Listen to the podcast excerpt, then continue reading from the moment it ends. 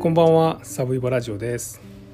今日はですね2001年11月にま発生した群馬県伊勢崎市餓死事件という事件についてお話します。この事件はですね当時37歳の男と、まあ、その家族ですね、まあ、父親と母親と姉なんですけれどもこの男を中心とした家族が当時36歳の女性を、まあ、故意にですねご飯を食べささず餓死させてしまったと、まあ、いう殺人事件です。でこの事件はですねうんまあ、とてもその何ていうんですかね救いようのない事件です。まあ、こう虐待行為なんかも行われていましてで、えーまあ、この女性に対して暴力も振るわれていましたでそんな中ですね、まあ、3年ぐらいの間ですねこの女性はこの家族による、まあ、虐待行為の中、えー、次第にご飯を与えられる回数がまあ少なくなっていって最終的にまあ餓死してしまったと、まあ、いうことなんですね。で、まあ、一番言われているポイントはですねえー、まあ、はっきりしたことがちょっと言えないのでちょっとまああの僕自身あの少し軽率な部分もあるかもしれないんですけれども、まあ、この事件の一番のまポイントはですねいわゆる境界知能という、まあ、人々によって、まあ、起きてしまった事件じゃないかというふうに思っています。えー、実際まあそういうふうにまあ書かれている部分もありますし遠回しにそういうふうな表現をされているものもたくさんあります。まあ、おそらくそうなだったんじゃないかというふうに思います。まああの境界知能って何という話なんですけれども、まあ、何度かお話したことあるんですが、まあ、人間の知能を測るのはま IQ という指標で測られます、まあ、この空間とかですねこのなんか文章を解析したりとか、まあ、そういったものをテストして、まあ、その知的レベルがどういうところにあるっていう、まあ、いわゆるま数値なんですけれどもでこれがですね70未満の方々というのは、まあ、日本にも100万人ちょっとぐらいいらっしゃいます。で、こういう方々はいわゆる知的障害者というふうに、えー、まあ、こう支援を受けることができるというふうに日本の制度ではなっています。ですがですね、えーと、と70から84までの、まあ、IQ 知能指数の方というのは、まあ、1700万人ぐらいいるというふうに言われています。まあ、7人に1人が、まあ、それぐらいということなんですけどもこの方々を、まあ、境界知能というふうに言います。で、えー、まあそのそれぐらいの IQ の方でもですね本当にあの仕事をして、え、自立して、え、暮らしてらっしゃる方たくさんいます。まあ、ですがですねまあ、ぶっちゃけこう70から84って言ってもいろいろありまして例えばもう読み書きは十分できますとただちょっと難しい計算とか実は漢字だけが苦手とか、まあ、人によっていろいろなんですね。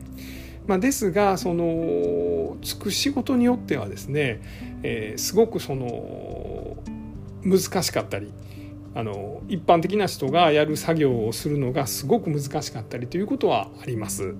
でおそらくまあこの家族はまあそういう状態だったんじゃないかというふうに言われていまして、まあ、その中でさらにまあ暴力というのが、えー、この家族の中に入っていってですね、まあ、最終的に一人の女性の被害者を生んでしまったと。ですがですねこの家族自体もま被害者の面があるんですね。で、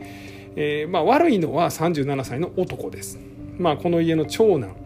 でした。えー、この家はどういう家かと言いますとですね、まあ、群馬県のえっとどこだったかな？太田市か、えー、で、ま、暮らしてたんですけれども、えー、太田市ってあれですよね。確かあのスバルの工場があってスバル町とかいう地名もあるぐらい、まあ、この自動車産業の中でもスバルがですね、まあ、大きいこの地場産業の一つやったわけなんですけれどもで、えー、そういうまあ自動車産業で働く人たちが住むまあ団地みたいなのができましてですねそこにまあ一家で引っ越してくるんですね。で、えー、その中でですね、えー、お姉さんが生まれまして一つ違いでこの犯人だった男が生まれましてえー、さらにその下に女の子妹さんが生まれるんですねで、えー、この男ですねは小学校の時にまあ、いわゆるその特別支援学級というところに行っていました。で、えーまあ、この群馬県の教育委員会ではですねそのえー、その知的な部分で、まあ、例えばまあ学習障害みたいなことですね、えー、一般的なクラスでなかなかちょっとついていけないかもしれないなというようなあ子どもさんに対して、まあ、親御さんに、えー、この子はですね普通の教室でも問題ないと思いますと。もしくはあの特別学級に入った方が、まあ、この子にとってはいいと思いますとか、まあ、そんなアドバイスをするんですね。で決めるのは親御さんです。でこの犯人の37歳の男はですね小学校時代その特別学級に入っていました。で実は被害者の36歳の女性も同じ学校の同級生のその特別学級に入っていました。なので幼なじみという関係だったんですね。でその後ですねこの犯人の男はえー、自分の家の中でですねだんだんこの暴力を振るうようになります。でもともとですね幼い頃はむちゃくちゃ甘やかされていました長男だからという理由で母親からはですね、えー、他のお姉さんとか妹さんよりお小遣いたくさんもらったり、まあ、そんなことをしていましたで、えー、実はこの犯人の男がですね小学校行くの嫌になっちゃって、えー、途中からまあ学校行かなくなったんですけれども、まあ、お母さん仕事してたんですがお母さん帰ってきてくれと家に。というようなことでお母さんもその言うことを聞いてですねだんだん仕事にも行かなくなったと。まあ簡単に言ったらめっちゃ甘やかしてたんですね。まあその反面、まあ、夜ですね泣き叫ぶような声が聞こえたと。まあ、つまりもしかしたら虐待されてたんじゃないかと、まあ、いうような証言もあります。でそういう少年が大きくなってきて今度は家族に対して暴力を振るうようになりました、えー、一つ上のお姉さん。で、えー、お母さん。お父さん、まあ、全員をですね中学校ぐらいの頃からですね、まあ、殴るようになってもうこの家族の中では、まあ、この王様的な立場になっていました。でまあそれも大概なんですけれどもそれよりもさらにひどかったのは、まあ、このお姉さん。の、まあ、悲鳴がですね、まあ、結構そのかなり深刻な状態だったんじゃないかと近所の人は言ってはります。まあ、何かというとですね、えー、まあ、痛いとかやめてとかいう悲鳴だったらあれなんですけどもう勘弁してとかなんかもう触らないでとかまあ、そういったこう性的に何かをされているというような声が近所の人に聞こえていたと。でさらにですね、えー、この犯人の男はですね、まあ、同級生とか友達を家に呼んでですねで、まあ、お姉さんと体の関係を持たしていたと。まあ、いうようなこともご近所の人の証言があります。で実はこの父親ですねが一度ですね、まあ、家の中でこんなことが起きているとでそれを自分が止めることはできないと、まあ、両親はですねそのこの長男がですね家の中で、ま、お姉さんを、ま、友達を連れ込んでですね、ま、お姉さんとそういう関係を持たせている間ですね家の庭でこの両親を待たせると、ま、いうようなことをやっていたということなんですけどもでこれ父親がそれを解決できなくてですねご近所の方に、まあ、実はこうなってるから、まあ、このメディアとかにそれをま明らかにした方がもしかしたらそれで警察が介入してくれるんじゃないかと。まあ、いうようなことを相談したと。まあ、ですが近所の人はですね、まあ、そんなんしてもですね、まあ、メディアにですね、まあ、家族がさらされて世間体が悪くなるだけやとやめときなさいと、まあ、いうようなことを言ったということなんですね。で、えーまあ、そんなふうに、まあ、お姉さんに対して、まあ、性的虐待を行っていたこの男はですね、えー、次第に定職にもつかず、えー、結婚するようになります。で、まあ、お姉さんに対するその性的な虐待が収まったのは実はお姉さんがですね、まあ、こう精神的に追い詰められてしまって病院に行かざるを得なくなりました。でこれでお姉さんはですねいわゆるこの 精神に異常をきたしてしまいまして、えーまあ、障害者認定を受けます。で、えー、それによってですね家族はですねこの障害者年金をもらうようになってですねこれが一家を支える何ていうんですかね収入になったんですね。ま、それもすごいですよねで父親もまアルバイトみたいなことはしてたんですが、まあ、ホテルのアルバイトみたいなのをしてたんですけど、まあ、父親のだからこのアルバイトとこのお姉さんの、ま、この障害者の、え、給付金これによってま一家は暮らしてたとでお母さん仕事してませんし、えー、この男ですねもう仕事をしてないという状態でしたで、まあ、あまりにも、まあ、そういうのがひどいので、えー、お父さんとお母さんとお姉さんが一回家から出て行ってですねで逃げるように、まあ、あの別の町で暮らすようになった時期もあったということです。でこの男ですね、えー、まあ、このお姉さんに暴力を振るって家族に暴力を振るっていた男はですね、えー、やがて二十歳の頃に結婚をします。で18歳の相手やったということで、まあ、この子供さんができたんですけれどもまあ、その奥さんにも暴力を振るってたということで実は奥さんがまあ逃げてます。で奥さんはですね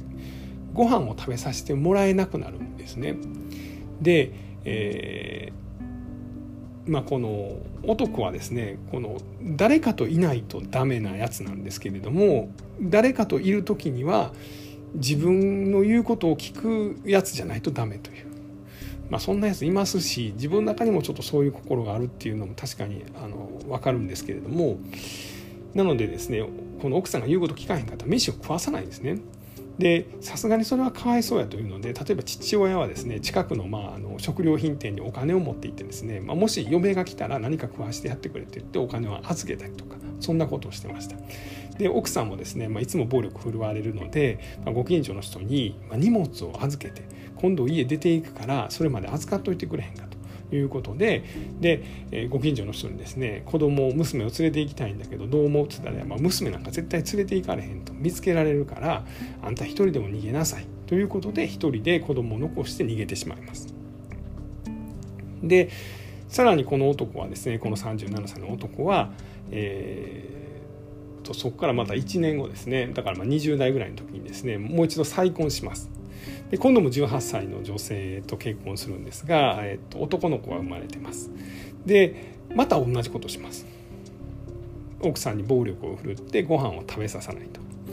でそれはですね、まあ、そのこの奥さん側が子供を連れて、まあ、逃げてですねあのご実家の家族にま保護されることによって、まあ、難を逃れることができたんですね。でこういうことをこの男はま繰り返していました。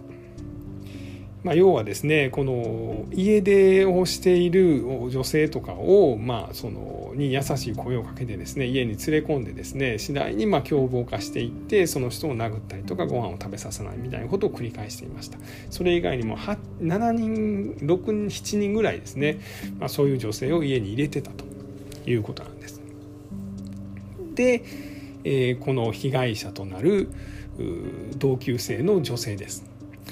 え、この被害者となった、え、亡くなった時に36歳だった女性はですねもともとですね、まあ、少しおっとりしたようなあの方だったんですけれども、え、特別学級に入りましたそこでこの犯人の37歳の男と、まあ、幼なじみという感じで知り合います。で、えー、学校を卒業した後はですね、まあ、近所の工場で働いて、まあ、仕事はちゃんとしていましたでもともとの特別学級もですね、まあ、別に行かなくてもいいよというぐらいのこの指導を受けてたんですが、まあ、親御さんが、まあ、ちょっとこの子はおっとりしてるから、えー、生かすという判断をされて特別学級に入ったということです。で、えーと学校卒業して仕事をして仕事もまあ問題なくやっていてご結婚もされました。で子供さんも恵まれていました、まあ、ですがですね、まあ、頻繁にこの犯人の男がですね電話をかけていたそうです。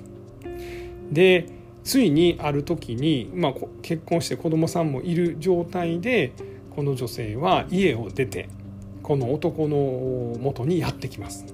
これがちょうど最初の離婚をした後ぐらいじゃないかというふうに言われています。なのでお互いがまだ20代の時ですね。で、えー、この時にはですね、まあ、あの何日か経ってですねこの被害者の女性の、まあ、お兄さんと旦那さんが、まあ、一緒にこの多分あいつの家やろうと。いうことでこの犯人の家にですね連絡したところこの犯人がですねこの女性を駅まで送って奥さんは帰ってきます。で家族もですねこの奥さんあの被害者の家族ですね旦那さんとお兄さんもですね、ま、取り立ててもうこの女性を責めませんでしたただもういかんとってくれよと、まあ、いうことは言ったでさらにこのお兄さんとこの夫旦那さんがですねこの犯人の男の家までやってきてですね「お前どういうつもりや」と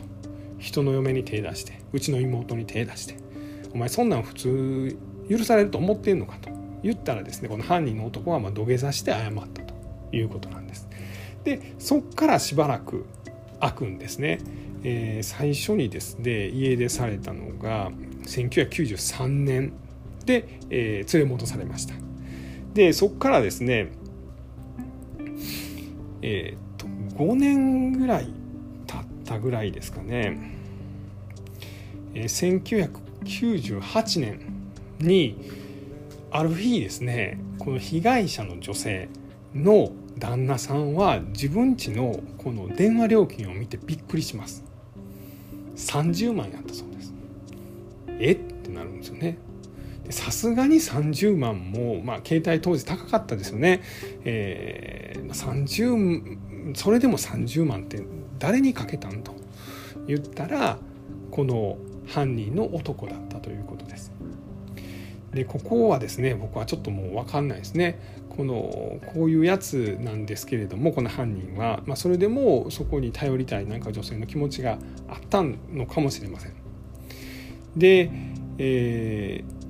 この女性はですねついにま家を問い出してこの犯人のもとにやってきます。でちょうどこの98年ぐらいに犯人のもとにこの女性がやってくるんですね。え子供さん家に残して旦那さん家残して家出してやってくるんです。でちょうどその時ですねこの犯人側の家族はですね、まあ、この犯人の暴力がひどいんでお姉さんと両親がですね、まあ、逃げるように、まあ、それまで群馬県の太田市に住んでたんですけれども、えー、群馬県のですね伊勢崎市に逃げ逃げました。だからまあ犯人はですね、まあ、これもえぐい話なんですけど犯人と最初の奥さんとの間にできた娘と、まあ、2人だけで暮らしていました。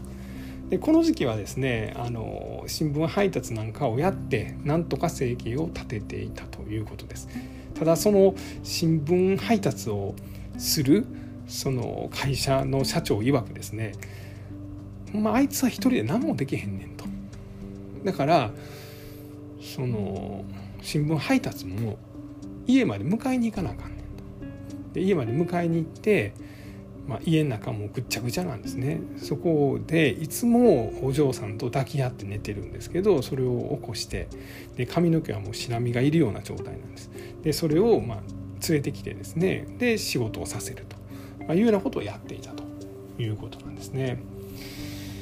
で、えー、そんな時にですねこの女性があここの家にやってきました。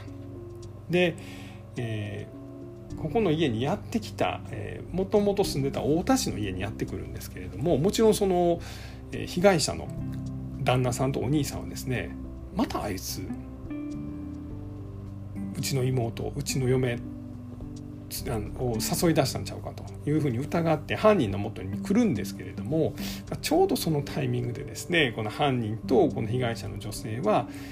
伊勢崎市の方に逃げたご両親とお姉さんの家に入っていきます。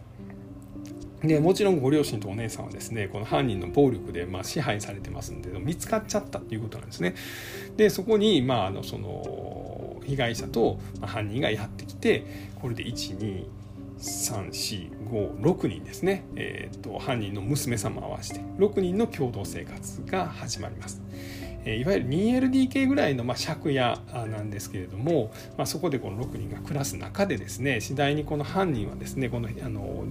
女性に対して暴力を振るうようになるんですね。まあ、最初はこのご飯の作り方があかんとか、まあ、そんなことをいちゃもんつけるんですけれどこの被害者の女性もですねちゃんと言い返せるような人だったんですね。私はちゃんとやってるやないのと、まあ、いうようなことを言ったら、ま、殴るとかいうことが起こります。でまた飯抜きみたいなことを言うんですね。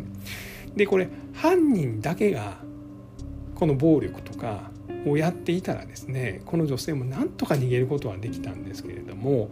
実は今までこの犯人から暴力を受けまくってたお姉さんと母親がこの暴力に加担するようになりま。あ、というのもですね、まあ、それまで自分たちは完全にターゲットになっていて、まあ、殴る蹴るとか飯食わせてもらえないとかいうことをまやられてたけれどもこの被害者の女性がいる限りはそこがターゲットになると。なのでそいつを徹底的にいじめることによって自分たちに被害がまやってこないようにしてたと。まあ、ある意味まあ防衛として僕はほんまにもう仕方がないと思いますこれは。母親とかお姉さんに対してこの責めるつもりはもうみじんもないです。っていうのも、まあ、そもそも僕が責めるなんて筋違いか。でごめんなさいごめんなさい。でというのもあの母親はずっと暴力を受けてたし、まあ、お姉さんは性的虐待までされてたと。でそれがまあ別のターゲットが来ることによってなんとか自分が救われたと。いうことなんですねだからまあこの母親とかお姉さんがこの女性に対してタバコの火を押し付けてしまったりとかあとその犯人が機嫌よくてですねで飯もですねだんだんこう1日2食に減らされたりとか1日1食に減らされたりとか2日に1食にされたりとか3日に1食にされたりとかだんだん減らされていってみるみる女性は衰弱していきます。でさらにタバコの火を押し付けられる殴られるま犯人が機嫌よくてですねこれ食べろっつって白飯と、えー、唐揚げをこの女性に渡した時もですねそんなんあんた食べんのあかんって言ってお姉さんとかお母さんがその食べ物を叩き落として捨てて、えー、みたいなことをしたということです。でこの女性はですねなんとかあのまだ体力が残ってるうちに2回ぐらいですねこの脱走するんですけれどもこの脱走したのを連れ戻したのはこのお母さんとお姉さんであったということです。でその後ですね女性が脱走できないようにこの犯人が外出する時は両手両足両足を、えー、ビニールテープでぐるぐる巻きにされてまあほんまに監禁ですね、え、されたというような生活が3年ちょっと続きました。でついにまあ明らかに衰弱した女性はですねもう食べ物もほとんど受け付けなくなります。でこの時父親は何してたか72歳の父親は何してたかというとひたすら見張ってたということです。もうホテルでバイトするのもやめてですねひたすら家で女性がまあ死ぬのを待っていたというか、まあ、見張り役をやらされていたと、まあ、いうことです。でついにですね2000 2001年の11月10日ですかねに女性が亡くなってしまいます。でその2日後ぐらいにこの犯人の男が、え、通報してですね110番119番通報して、まあ、消防士が駆けつけて、まあ、女性を発見します。布団の上に寝かされていました。その時の体重は28キロだったということです。まあ、140何センチかなんでそうですね40キロでもだいぶ軽い方やと思うんですけど、まあ、27キロですね、まあ、そんだけ衰弱していたということです。で実際そのこの旦那さんとか、えー、お兄さんはその変わり果てた妹さん奥さんを見た時にですねもう誰か分からんかったと。まあ、いうことです。で結果的にはですね、まあ、裁判が行われまして、えー、この主犯の男ですね37歳の男が、えー、懲役12年。でお姉さんとお母さんが懲役8年ですね。でえっ、と父親ですね。父親に関してはちょっとそのどれぐらいの実刑が出たのかっていうのは出てなくてあもしかしたらその何でしょうあの実刑が出なかったという可能性もあのあります。で懲役12年でこれ事件が起こった2001年ですのでまあこうもう全員が出所してきているというようなところでございます。で実はこの事件ですねほんまにこうなかなかこうえげつない事件なんですけれどもやはりこのまあ、知的障害まではいかないんですがそのいわゆる境界知能であるというようなところがですね、まあ、なかなか報じにくい部分でもあるんですね、まあ、マスコミはそういうところをちょっと報じにくいと。まあ、要はその何て言うんですかね。まあ、知能が低いからって犯罪を犯すわけではないんですけれども、まあ、そういうふうにその障害者を差別的にあの報道してしまうのを過度に怖がってですね、まあ、こういうのを触れにくいと、まあ、いうような事情もあって、まあ、ほとんど報道最初だけですねあの最初以外はほとんど報道されなかったということです。またあのこの2001年にはですねあの大阪の、え池田小事件もありましてですね、まあ、そっち側に書き消されたと、まあ、いうようなこともこの事件については言われています。えー、はいそんなところでございます、えー、今日はですね2001年の11月に起こった、えー、群馬県伊勢崎市餓死事件についてお話をさせていただきました。最後まで聞いていただきまして本当にありがとうございます。